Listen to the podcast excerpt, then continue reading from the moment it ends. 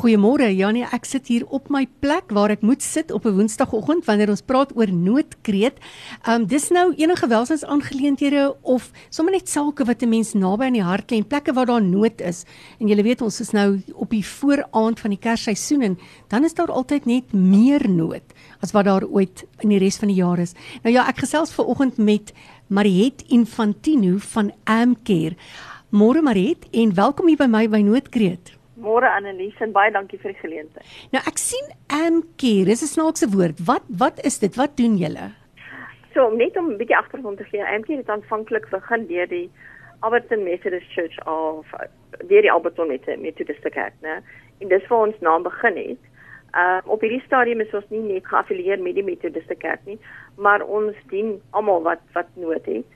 So die organisasie is spesifieke welsinsorganisasie wat gemik is om mense slagoffers, um die die armste van die arm te help met dienslewering of met afhangende van waarmee hulle kom. So ons het drie spesifieke dienste wat ons lewer. Een is ons kyk na slagoffers van slagsgeweld. Um ons werk met bejaardes, spesifiek bejaardes wat nie meer na hulle self kan kyk nie.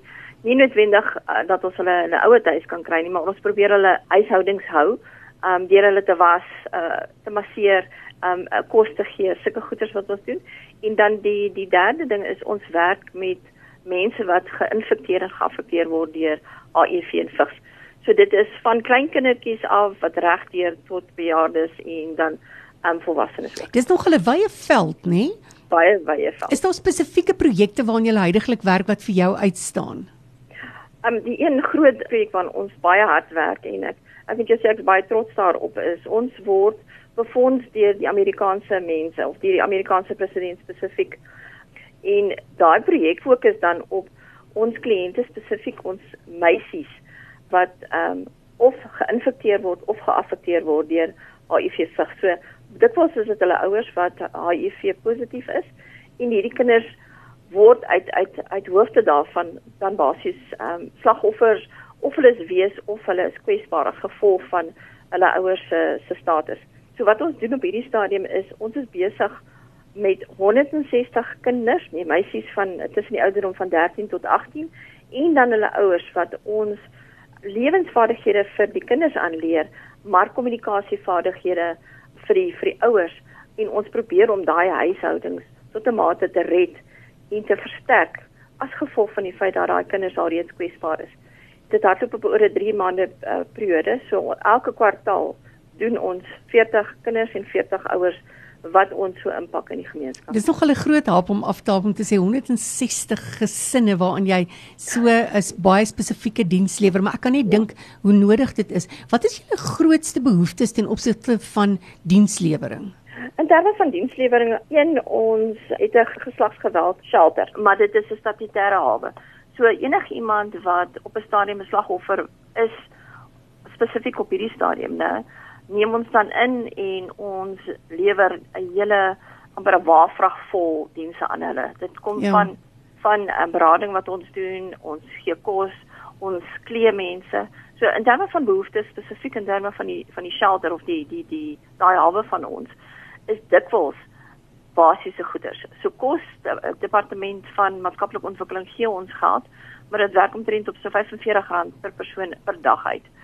Ehm um, as ons dit ordentlik moet doen, dan is dit nodig ons ehm um, ten minste R8000 vir 'n ma en twee kinders. So meeste van die ma's wat by ons kom, kom met kinders. So wat ons dan doen is, een, ons moet hulle klee van van voor tot agter. As jy wegvlug van die huis af, dan gaan jy nie noodwendig worry oor jou oor jou onderklere of jou skoene nie. Ehm um, meeste mense bring hulle ID's en hier hier is hulle.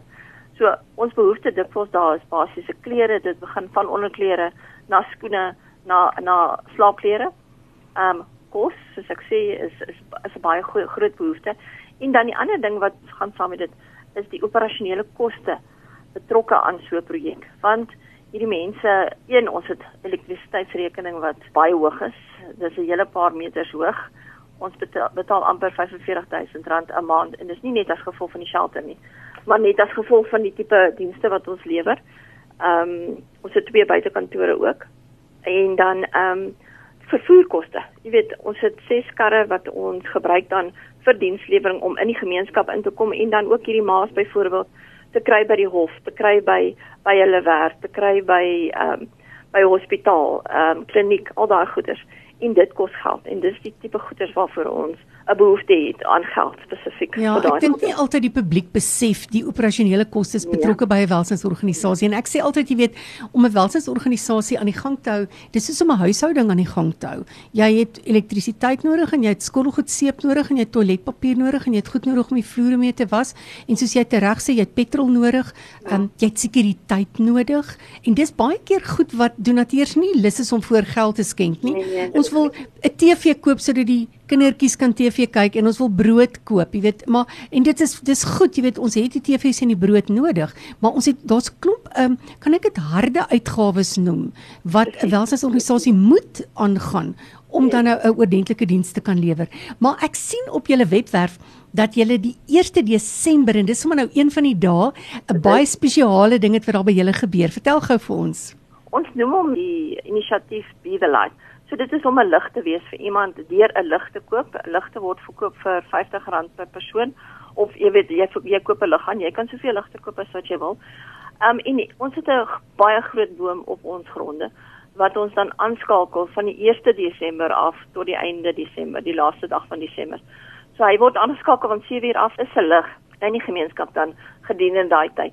En die idee is om mense bewus te maak van hoeveel mense ons praat van geslagte, ons praat van verskillende al die rasse wat mense spesifiek positief is en wat moeilik is vir baie mense om om om deur te gaan van die stigma daaraan verbonde is baie groot. Ja. So as jy van iemand weet wat ehm um, geraak word deur HIV vigs en jy wil graag net 'n teken van hoop ook dan nou ja. nou gee vir iemand 'n liggie wees, uh, het sy of die persoon nog met ons is of dalk nie meer met ons is nie.